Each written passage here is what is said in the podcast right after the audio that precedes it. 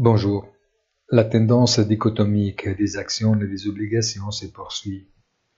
Les indices boursiers augmentent parce que, du moins à ce stade, les entreprises ont réussi à répercuter les hausses des coûts sur les prix de vente et à rester globalement rentables, tandis que les rendements continuent d'augmenter parce que l'inflation est tout sauf maîtrisée.